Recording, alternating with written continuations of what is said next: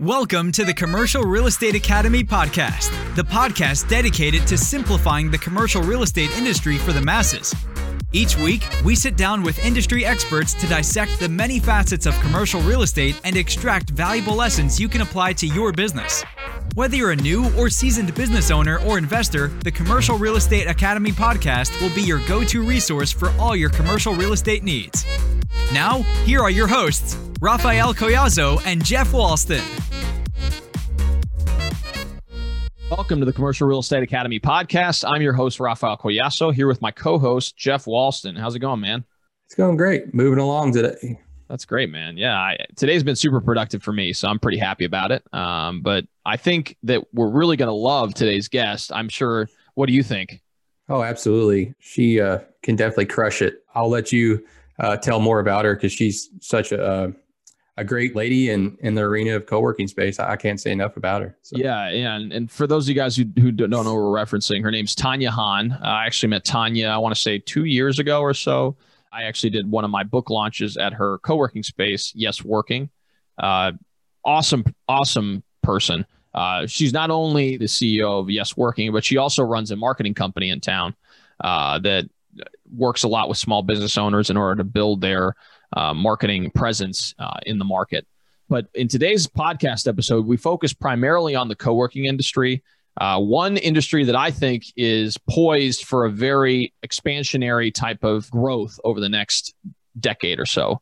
Uh, I think with more and more offices, uh, especially long-term office leases, shortening in time frame, people aren't going to be going into a 10-year lease or five-year leases as was more as common. I think the co-working industry is poised for a very good rebound, and that's really what we dove into today. Um, and really, what we focused on was how did how did they adapt during the COVID nineteen pandemic? Obviously, for those of you guys who were listening to this after the pandemic has already been completed, uh, we did record this during the pandemic. Um, so she had to learn how to adapt and survive through a once in a lifetime type situation that impacted the co-working industry more so than in other industries.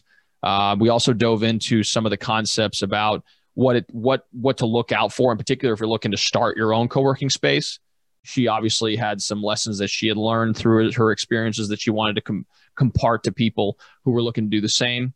And then we just kind of talked a little bit about uh, various different things related to um, how she's she was able to identify the deal that she ultimately purchased and turn into a co-working space. And actually, part of the co-working space in the back, in particular, she converted to an Airbnb and then to a long-term rental, and that's part of the reason she was able to uh, survive during the COVID nineteen pandemic. But overall, I think it was a very, very in, enlightening uh, discussion. Uh, obviously, Tanya is one of my favorite people, so I, I, we really did have a great discussion, and I'm really excited to hear what you guys think about the podcast episode. So, without further ado, let's go ahead and dive into the podcast. All right, hey Tanya, it's great seeing you as always. Welcome to the the podcast. Yeah, welcome, welcome, Tanya. Thanks for having me. And so Tanya and I actually go a ways back, and we've known each other for quite some time. And I actually did my book launch at, at our co-working space. So I think that this uh, podcast is really going to be uh, quite informative. But uh, just to start out, what we usually do is we like to learn a little bit more about the people that we're interviewing. So if you could just tell us a little bit about yourself, maybe got your background, and uh, I guess we'll, we'll kind of go from there. Um, so I, I, started out as um, graphic design, interior design, and I got thrown into Bosch Tool Corporation, hired my company um, to do packaging design for them, and I got thrown into marketing. So from there, I realized why I was designing for an audience. And then I went into marketing. So I have a marketing and business development company and a serial entrepreneur. I have real estate, co working space, and then I do my own marketing and development. That's awesome. Yeah, and I and I'll and I'll vouch for that as well because again, like I said, uh, I've I've been to a co-working space on several occasions. I've actually done my book launch at her event, and she helped me with all the marketing and everything for the event. So she does some pretty awesome work on that front as well. So that's awesome. So, what what did get you interested in the co-working industry? Like from how how'd you yeah. make that leap? And um, our business, I had a business with a partner, and we were in a co-working space, and just the the internet kept going down. Um, we were servicing some of the other people in there, like helping them get to where they needed to go, all of that kind of stuff. And finally, I just kind of looked at him and said, "You know what? I'm done. Um, let's just go get our own space. Let's just let's just go get an office ourselves because I just can't deal with this anymore. And we landed. We found some commercial property, which we thought was going to be one building. It ended up being three buildings. And um, he decided he was like, "Yeah, I want it." And I was like, "What are we going to do with all of this?" and he's like, "You'll open up a co-working space." And I'm like, "Done." So that's how that happened. So it was like nice. an accident. It was a, kind of like an accidental type of uh, yeah thing. It, it, just necessitated the space, right? Yes, it was accidental, but I think back in the pre-planning of my mind, when we go to meetings together, I'm like, dude, let's just get our own space. I'm so done with this place. And he's like, yeah, yeah, yeah. And then we looked at property, and it was we thought we were looking at one building, and then they showed us the rest, and I just said, okay, well, let's go look somewhere else. And he was like, nope, we're buying it. I'm like, oh, okay, sure. yeah, and if, if, for those of you guys who don't know, this the, her building's located in a prime area of, of Louisville. You know, it's a very attractive area where a lot of people like to locate because of the restaurants and walkability, et cetera. So, um, I think one of the things that would be kind of intriguing or interesting about that you could share with us is how did you, I guess, come across that deal number one, and then kind of you structure it so that you know you were able to utilize it for whatever uses you guys wanted to. So we were we went out looking everywhere in louisville and honestly we did not have an agent. We just went out looking and the places we called with signs on the building that said for sale we would call them they were oh it's not for sale. And we would be like it but it's we were looking at the sign they're yeah it's not for sale. Like okay. Um, so we went and got an agent that was his one of his really good friends and um, she's like, "Hey, there's a building on you know in the Highlands on Bardstown Road," and he said, "No, not interested." And I was like, "Man, come on!" And um, so we went to eat at Taco Luchador on Baxter Avenue, and I said, "Hey, that's the building across the street. Let's go look." And so we went and called the agent. She showed up, and I was like, "Oh my God, this building's great." She goes, "No, it's the building next door, and it's the carriage house behind." I just was like, okay, we have to go. And he goes, well, why? And I said, I don't have the money for that. I said, you hiding some money? And he's like, yep. I'm like, oh, okay. so that's how that happened. It just, he was like, yeah, we're going to buy it. And it was, um, it was priced right for the area, but um, I negotiated them down quite a bit and we were able to get it um, for 700,000 less than what they wow. were asking. It was a tough time. It was, it was a tough time. It was 2018, middle of 2018, and I had done my homework. I've been in real estate investing groups for 25 years. Um, and I thought I was going to start flipping property in 2018. Well, I bought commercial. So that's how that happened.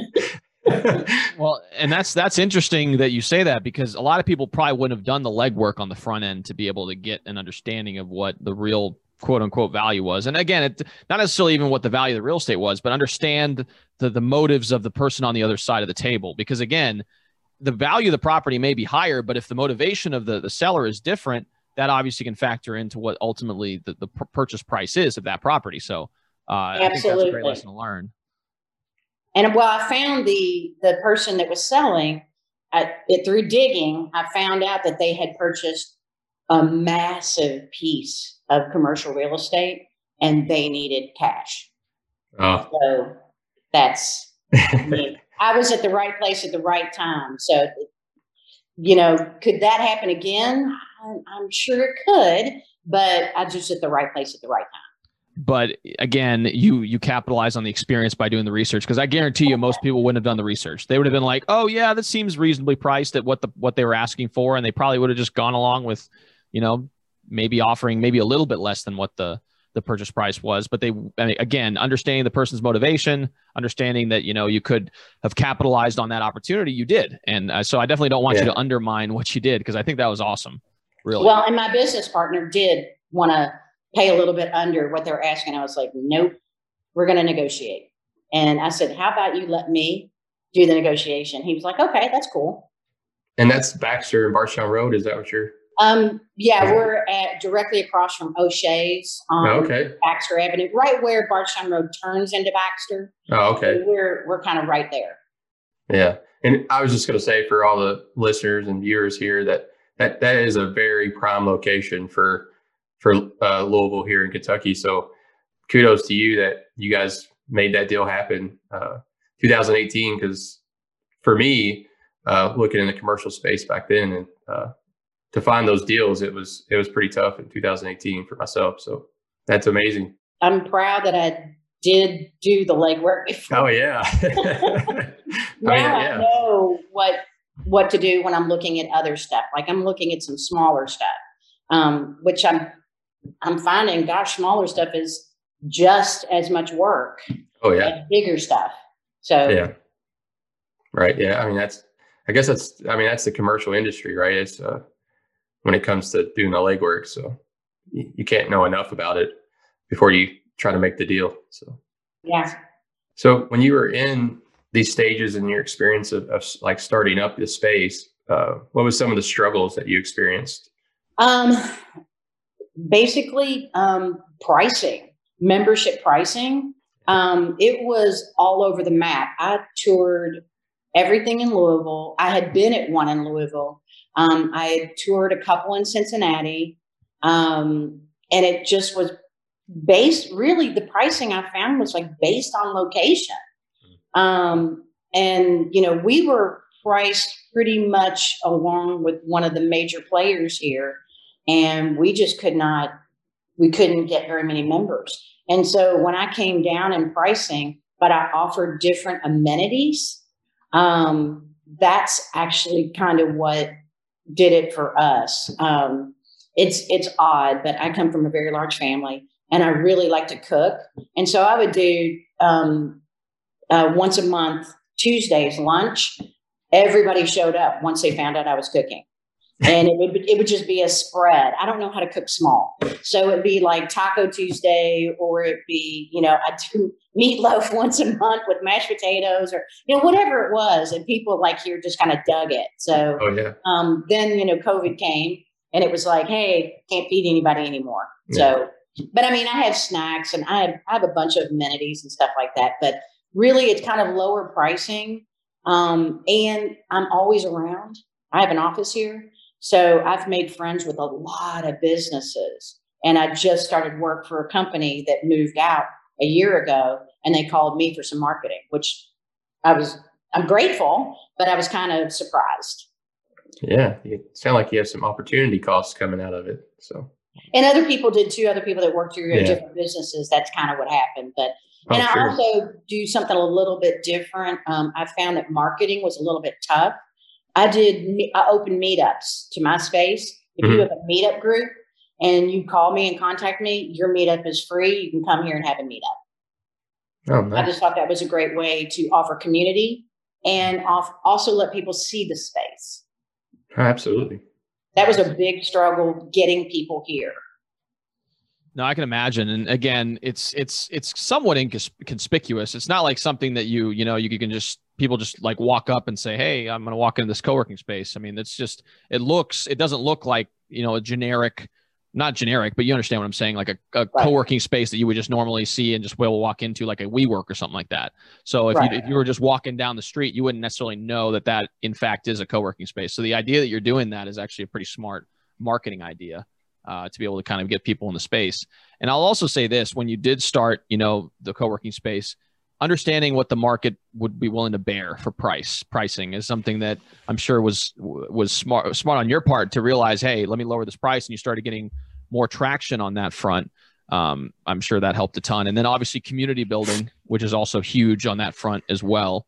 Uh, you know, you're always around. Uh, people feel like they can talk to you about things that are they're if there's any issues. And then again, you bring people together, they start meeting each other, feeling that that sense of a community, and then they want to stick around uh, for a longer period of time. So that's that's pretty awesome. Yeah, and a, a big struggle we had was 2020. I mean, mm-hmm. everybody left.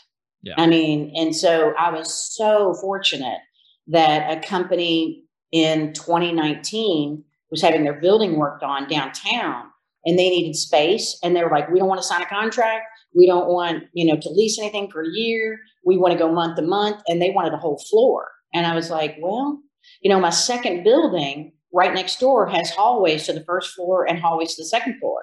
And I said, huh, if you don't want to sign a lease in our property, how about I make you a member I'll open the door. You can cross over, use the kitchen, use the conference rooms, use the you know the the printers, all that other stuff. Use the TVs for conferencing, and I'll just make you a member. It's going to be a high price member, but I'll make you a member um, because I did that. That is what kept us afloat all of 2020. That rental only of the second floor, and that's the second building, the two story building, 963. So, Oh, that's smart. Yeah, very smart. Just being creative in the times. Because again, I'm confident that a lot of these long term leases you see in office spaces are no longer going to be like five years, three years, 10 Oh. years, like you're usually seeing. People are going to want a lot more flexibility. So, and I know we'll get into the into the podcast. We'll kind of talk about the future of the co working industry. And I think it's super bright uh, for you guys. So, but I guess one of the things that I wanted to ask you, and this is more related to the operational side, is is how do you, I guess, structure your services in order to kind of maximize the profit of your operations? you know 2020 has been a hard hit on that um, again i think our services we do a flex space which is bring your laptop sit down and we do part-time full-time. Um, whereas part-time used to be $100 a month for 25 hours. Um, and what we did for when 2020 hit was and just pricing structure um, we went to $80 a month, um, 25 hours a week, and three hours of conference room time. Normally, part time people don't get conference room time. Hmm. And so um, full time was uh, like two, I think it was like 200. We lowered that to 120 um, for full time, which is 24 7. And then that's it, bring your laptop, sit down. Um, and then you got more conference room time on top of that. Then we had dedicated desks, which is on our third floor um, where it's your desk, nobody can sit at it, and we lowered that substantially. That was about three fifty a month, and I think it's two, I think it's two seventy five or two ninety five right now. I can't remember. Um, and then we have locked offices, and our locked offices went from eight hundred a month to five hundred a month. So um, that's how we made it profitable in 2020. Um, probably July of this year, I'm going to raise my prices. The membership is what drives it, and well, then I can't say that. Um, we do events where people can rent events um, on nights, like Saturday nights. Um, we do like showers, baby showers, that kind of stuff, where they can rent the first floor on a Saturday night or a Sunday. Um, and that's been profitable for us. But I've found I'm the one running that show, and that's a lot of work. That's a lot of marketing, a lot of coordination. Um, and again, we're very small. This is like a, this is a three man company, so you know it's very small. I mean, this year I'm probably hiring somebody to take that over for me because I do so many other things. So But speaking of the systems and stuff, you have the people, but uh, is there any like software that you're using or uh, anything like that to Yeah, we use um, Wave for our accounting instead of QuickBooks, um, and we sign people up through our Wave system, and they automatically pay through there. Oh, okay. Um, and then we, the one thing that I really like, I have a friend who has, he calls it a co-working space. It's just down the road, um, 31E. I did all their branding for them, but it's all, it's all locked offices. There is no common space. Um, but he uses key fobs. And I was like, oh, no, no, no. I am not keeping up with key fobs. So Yeah. we use an app called the August app. And it is an app that we put a lock on our front door and we only want one point of entry so we know who comes and who goes. And people just sign into that app and it just opens the door or closes the door. And I can give people um, availability based on their membership. Okay. And so I really like, really like the August app a lot. And so is that like a Bluetooth or is that Wi-Fi or something? Okay. It's, yeah, it's Bluetooth. Oh, Um, okay. Yeah. I mean, that, that sounds like a pretty neat, neat setup that you have. And do you have people? I guess that you you you, you said you're a three man crew right now. Do, Yeah. Does anyone else have any co-working responsibilities at this moment in time, or is it more primarily just fall upon you? Um, I have like, well, I mean, I consider them on my my team. Somebody cleans, and they have to go through and see if everything's there. But I mean, I give them other duties besides cleaning. I and I think I told you this when you were here. I don't drink garbage coffee, and so I buy very expensive coffee. and I have coffee pots, I have French press, I have pour overs, I have all of that. Um, so they have to make sure all of the coffee is stocked, and I want good stuff. I have tons of different kinds of sugar and all that, and all of the, um, I guess, snacks are stocked. Um, and because we're COVID, everything has to be individualized now in packets by itself, which is fine. Um, but I make sure all of that is stocked. Um, that's their duty, you know. And then the, the, the grass cut, all of that kind of stuff, picking up garbage, that stuff. Um, so they take care of all of that, and then I take care of all like the admin stuff, meet and greets, the um, I guess the tours, and I'm handing off the tours to them as actually this week. That's awesome. Yeah, and I'm sure yeah. as, as foot traffic comes starts coming back, I think that's going to probably be beneficial for you because it's going to probably take up a decent amount of time throughout the coming months. But so uh, one of the questions I I mean is relevant to this particular point in time is that obviously COVID has affected the co-work in- industry more than most other industries, uh, understandably so. So I guess what are some of the ways that you've been able to adapt throughout 2020, now leading into 2021 uh, as things start opening back up? Well, and you know, I did have people that came during COVID and they asked, you know, do you have COVID protocol? And I said, I do. So in every room, um, on the first floor, there's the first two rooms you enter. Then there's like a common room with a kitchen, and there's a huge big back room. So in every room, I put up COVID standards: how many people can be in this room, and how many are per table. And so I did that in every room, and then I had gel, sanitizers, face masks. I'm still on COVID protocol. So to enter my building, you must wear a mask. Um, and I have like alcohol wipes in every single room. People were really surprised I was doing that. And I, I was shocked. Um, and so I had some people that just said, Oh my God, I got to get out of my house. I just need to be here for a month. I just need some flex space. So those little, little people that trickled in, they actually told other people, Hey, I know there's somewhere you can go that's COVID safe. And so that just by me with that protocol, that has actually helped. Um, and I still have people calling. They they said, "Are you still under COVID protocol?" And I said, "I am." And so basically, it's if you're sitting at your table, you can take your mask off. If you get up, you have to put your mask on, and you must wipe down anything you've touched. I have wipies everywhere. And like I said, I'm here. If I see that you didn't do it, I'll just go do it. You know, and I remind them nicely, "Hey, yeah, can you wipe that down?"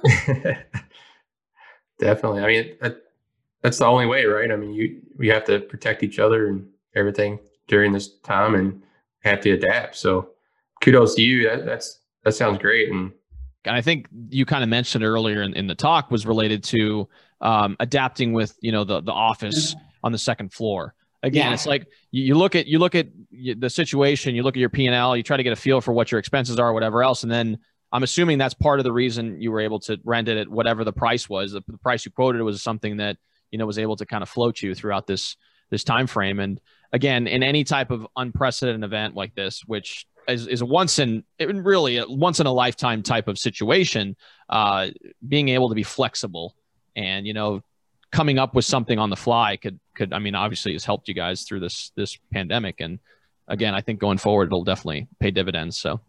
Well, and I mean that, you know, I don't mind the, on our second floor in that other building, that normally rents for 2800 a month.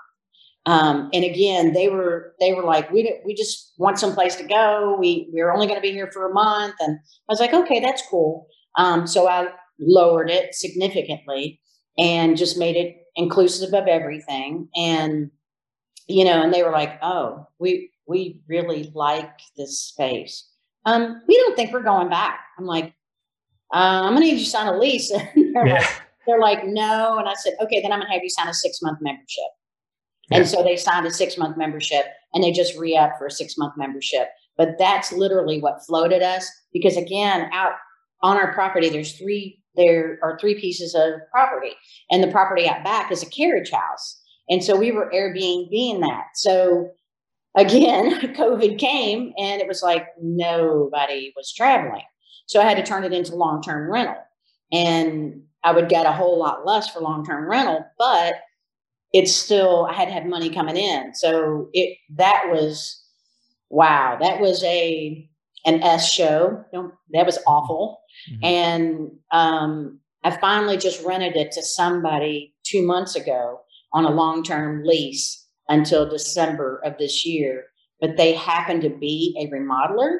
So I cut them a little bit of a break. Now they do maintenance on all of my buildings. That was written into the lease. Nice.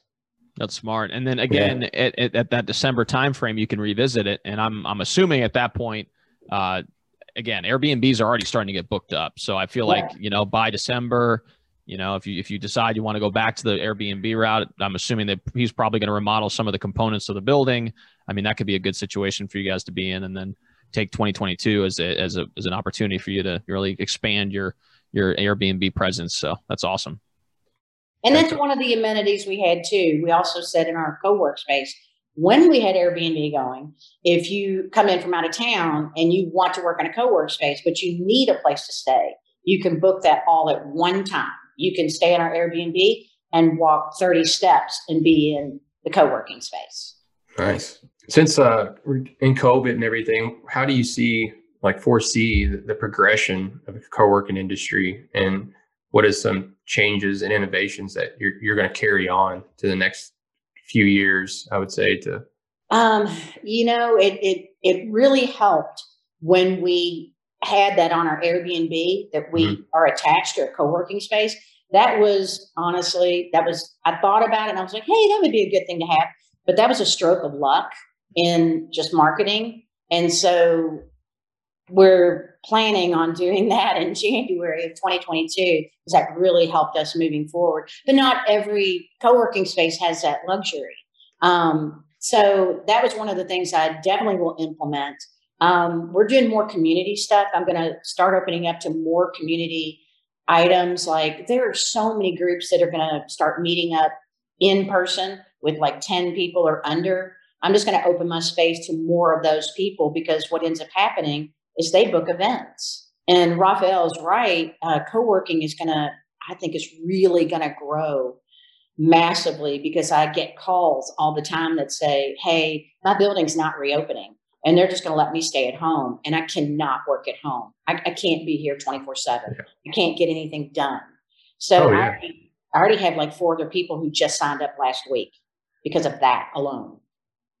Yeah, I mean, working from home alone, uh, for me, uh, for example, I mean, I do a lot better when I have an office offsite uh, because your focus is there, right? You're you're you're not at home, and I mean, uh, business owners that I've talked with, j- just for them alone getting an office, they're like, you know, my productivity went up ten times just. Yeah. So it, it's it's I can definitely see the growth from from here on out for sure. I mean, downtown Louisville, I mean, there's a lot of buildings that are are hurting and may not even get back to full ca- capacity. I mean, yeah. There's, there's quite a few businesses. So and I'll and I'll even echo that as well. I mean, and I, I, think even more so on the suburbs of of major cities, because again, you see a lot of these larger corporations rethinking their large central business district office presence. I know J.P. Morgan, they're they're putting up two massive buildings in New York City and they're they're no longer going to have like an, a, a distinct office presence in in those two buildings. And i think that's going to be a trend you see across the nation. And one of the benefits of what what what, what you referenced is that you know you you think of all these satellite types of offices where you know most of these people that are that are going to be going to these co-working spaces live in the suburbs. So they may want somewhere close to home that they can go to and they can work. And again you can't underestimate the value of community you know, a big part of the reason why people like being in an office environment is because obviously they can focus on their work when they need to, but they also have the, the ability to connect, connect with coworkers and, you know, build that those relationships with people because we are social creatures. I mean, it's inevitable. People yeah. are going to want to get out there. People are going to want to be in a, in a setting where they can interact with others. So yeah, I 100% agree with you. I think the co-working space in the co-working industry is going to do like a hockey stick gro- growth. And again, it's it's already gone through a major transformation even from from its inception early in the 2000s. I mean, it's grown rapidly, but I think it's it's going to be accelerated in the future. So Absolutely. Awesome. Yeah. I guess this is more so related to someone who's just starting out. So if you were able to start all over again, and I know that sounds that sounds yeah. exciting, right? Yeah. Going through the whole experience all over again. But if you if you could start all over again, knowing what you know now, like what advice would you give to yourself? I would look for high traffic areas, um, areas where it's walkability, uh, food, um, restaurants, bars, Um, fun stuff. Uh, again, well, I mean, I, I did know the Highlands was a place to be. Um, but just some somewhere where people want to be. You notice a lot of people there that are walking. Um, that would be my number one thing. Um, the other thing that I would, you know, it's kind of hard, and I guess you know I, I dealt with it before at the co-work space I was at. Look for parking um, because a lot of, I would say, mostly younger. I've had a lot more younger people say is there parking. Um, I live in the Highlands where this co-work space is at, so I'm used to there is no parking. Um, but I've lived in bigger cities, Chicago, Philadelphia. So you just know there's no parking and deal with it. Um, but the co-work space I was at before, there was no parking. It was street parking. And I was used to it, so I didn't care. But people care about that. So um, again, fortunately for me, COVID came along and the street opened up. They closed down all of that no parking from 6 a.m. to 9 a.m. It got rid of it. So now I have free parking out front of my building, which is awesome. um, so restaurants, parking, um, great amenities. Like um, the amenities we have that, that I noticed that I had trouble with. It may be cool, it may be awesome, but the projectors, um, where you set up a projector and you can have a conference on the projector. At the other space I was at, the projectors just half the time you couldn't find the cords, the cables weren't there. And I said, absolutely not. I'm not doing this. And so we bought massive TVs and put them on rollers so you could roll them from room to room and you could just cast your computer to the TV. Um, nice. And that may not sound like highly innovative, but it for me, I kept having trouble with the other space. I was like, no, nope, I'm not doing projectors. I refuse. And so we just found an alternative. And our TVs roll in every single room, and we have them on every single floor. Um, but they're giant, they're massive. So um, I would say look into that. What works for you, like other people may find that the projector's awesome. I really found that it is goofy as it sounds, providing a meal once a month for your coworkers when you can. Um, so we did um, marketing too, where we traded a business. Um, we did some of their social for them, and they provided like Taco Tuesday for us once a month. So I mean, it, it all depends on how many members you have, but restaurants, walkability, parking, and provide um, good amenities. And that's what I would say. You know, I would say those are the biggest things. The number one thing location, location, location. Yeah. 100% agree. And I, I, really like the fact that you engage with other business owners to be able to kind of, you know, offset some of the expenses of providing some of these amenities. Because again, like you said, I mean, having the the once a month even meal i mean that that in and of itself adds a significant amount of value for people and if you're charged you know 120 to 550 bucks for the membership and you get a free meal a month and you get to use this awesome space with a bunch of amenities i mean that's essentially like you get, getting a gym membership or something like that right it's it's equivalent right. of the charge yet you know you get a lot of utility out of it so uh, yeah. having that value proposition be very compelling is is obviously uh, awesome advice yeah. Yeah, absolutely.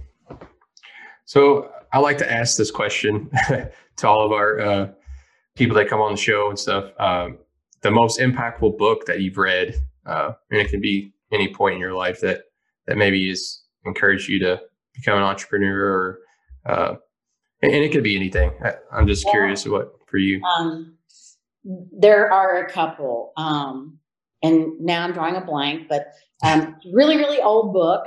Um, gosh, I can't. Oh, I'm so bad. But the other one was a four hour work week. Um, that oh, yeah. really kind of set me on my ear and crush it. Not crushing it, crush it. The first one, Gary V. I just I'm going to be bad here, but I thought the second one was just a rehash. Um, but crush it, I thought was great. Uh, Linchpin um, by Seth Godin, um, I thought was really good. I I read a lot um, and I reread things over the years. So, um, gosh, old stuff. As a man thinketh. Um, gosh, I mean, really, I, I I read a lot, but I I just reread stuff. So, you know. But that's that's great because you definitely hear a lot of people that are like, "Oh, I read like a book a week or whatever," but I, I can't imagine that you can implement everything that. Yeah. know, if, if you read a book a week, I mean, the likelihood of you being able to implement that into your life Yes. is almost nothing. So, Yeah. in my opinion, it's better to read one book ten times than it is to read 10 books one time because you don't retain all that information and you don't really retain all those those ideas obviously you can pick out tidbits that may be valuable to you but once you find one of those books that's like so compelling to you reread it i've reread certain books five or six seven times you know because i understand the value that they have and it takes time to be able to process that and then you know be able to you know implement that into your your well life. So that's that's awesome. And, I, and I'll even i'll even say that the four hour work week is phenomenal. I also really like the millionaire fast lane. I don't know if you ever read that book though. I have not read that yet, but there's one, you know, I have a goofy, I have a goofy habit. Um, I love little libraries. Um, and so I will go drive through a neighborhood I've never driven through to see if there's a little library. I get out and I try to find a business book. There's rarely is there a business book, but I found um, um, Phil Knight, um, the Nike story, his book, his memoir. shoe dog shoe dog phenomenal Shoe dog. Oh my God. I had no idea. I had, he robbed Peter to pay Paul like constantly. And I never knew, I never knew he was as down to earth as he was. Um, and that book like told me, I was like, hey, huh, I must be all right. and he was he was like a he was like a shoe distributor for a Japanese Yeah. company. You know, it wasn't even like he came up with the idea himself. Really, he started selling those track shoes that were the Fukuyamas. I, I can't remember what they were called, but he became the distributor, and then they kind of like locked him out of the situation. So he had to like scramble to figure out what Yeah. And well, Yeah. he did, he did do that waffle, I guess the bottom layer of the shoe. He designed that. with his coach. Yeah, was phenomenal. But I mean, just the turmoil he went through, you have no idea. And so when people people say to me, "Hey, you know, I want to be a millionaire in a year," I'm like, "Huh, okay." yeah. you know, because you read his book, and it was like he wasn't really like financially sound until like year 18, or I was just like, "What? What?" well, he went he went back to teaching. I think he was teaching at like Portland State or something Yeah. like for a while. Like I mean, it was yeah, he was phenomenal. It was, I mean, and and and that's why I really like reading a lot of these biographies because you get a a glimpse into what their life was when they first began. And obviously, some some entrepreneurs came from an entrepreneurial family or background, and not to ro- steal anything from that, but again, you had a little bit of a uh, at least an, an understanding of what it took. But in certain situations, like you know uh, Phil Knight and I mean various uh, Sam Walton, like all these people who Yeah. were just started from nothing, and then they just kind of figured it out as they went. But they just had this obsession with what they were doing, such that they were able to turn the corner at a certain point, and that's what you see. You don't see the 20 years of turmoil and and stuff they had to deal with, uh, but you see the you know the 20 the uh, was it the overnight millionaire millionaire in 20 years? Yeah. exactly. Yeah. So, Yeah. Which there, need, there needs to be. That, that's for sure. Yeah. Well, Think and Grow Rich. That one I've been reading Yeah. since like, gosh, 1996. And I constantly reread it. Mhm. So, and I get something different every single time. Oh, sure. Yeah, that's that's one of those books that you read in sections. And I think one of our Yeah. previous guests, Todd DeWalt, mentioned that book, and it's the same thing. Yeah. He said you just read a chapter, you kind of contemplate that and think about it for a bit, and then go to the next one and whatever else. So that's awesome. So one of the things we like to ask our guests at the end of of, of the podcast is if they contribute uh, something to the CRE Treasure Chest. Now, what the CRE Treasure Chest is is it's a repository of of resources that we have on our website that we provide to all of our listeners uh, and it's 100% free. It's just gives them the ability to be able to learn a little bit more about the, the commercial real, real estate industry. So, I, I guess what do you have to offer to the the treasure chest today? You know, when you say resources, uh, I thought about this after we we had talked about it a while ago. Um, of course, I have my co-work space, and for anybody listening or anybody who's affiliated with you guys, um, all they have to do is mention the podcast, and they'll get half off on a month membership, whatever membership they want. It doesn't matter, um, and or locked office. Um, and then I have throughout the years collected resources of different things. So, are you looking for um, something somebody can learn? Um, are you looking for classes, PDFs of information? Yeah, PDFs PDFs help a lot. Like a lot of the people that have contributed yeah. in the past have just given like like I think one of our previous guests. Uh, I'll just mention Todd just because he was one of our more recent guests. Uh, he provided like a template for you know structuring how do you approach a particular situation in the construction business. So it was just more so his knowledge. He used he condensed some of his knowledge and provided it to the group as a, a free resource. But uh, okay. obviously the, the co-working the co-working discount is awesome. I think that's phenomenal. Yeah. You guys should definitely take advantage of it because it's an awesome space. Yeah. Yeah. Um, and they and you can just put a link, I guess, to our web our website, our co-working website. And when somebody requests a tour, it's usually an email, or they can email us. Um, we can we can, I can see if they've mentioned the podcast or whatever. We can do that. But I'll put together like a little PDF of like if you're thinking about starting a co-work space, what I talked about here. But you know, when people listen to stuff, they might forget. Um, so I'll put together like a, just a PDF of things to look for if you're starting a co-work space, um, things you want to pay attention to, and I can send that to you. That'd be awesome. No, yeah. I, and I know, and and again, like like we were saying during this podcast, I really do believe in the co-working industry long term. So I think that resource would be helpful to a lot of people. So yeah, thanks for that. We definitely appreciate it. And for people that want to get in contact with you for your co-working space and uh, or just just want to get in contact with you, where should we direct them? Uh, well, um, you, I have for my marketing, I have a very interesting email address, and that's my at symbol. It's called Talk to the Hahn. My last name is Hahn, H A N.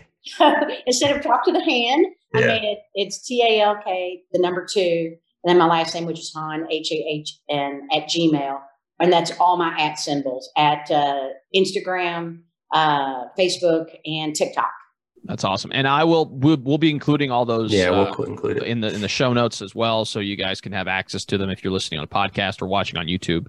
Again, this will be uh, in the description below. But again, Tanya, I just really appreciate you coming by. Uh, like I said, we've we've obviously known each other for quite some time now, and obviously I know you provide a ton of great value. So I really do appreciate you stopping by the podcast.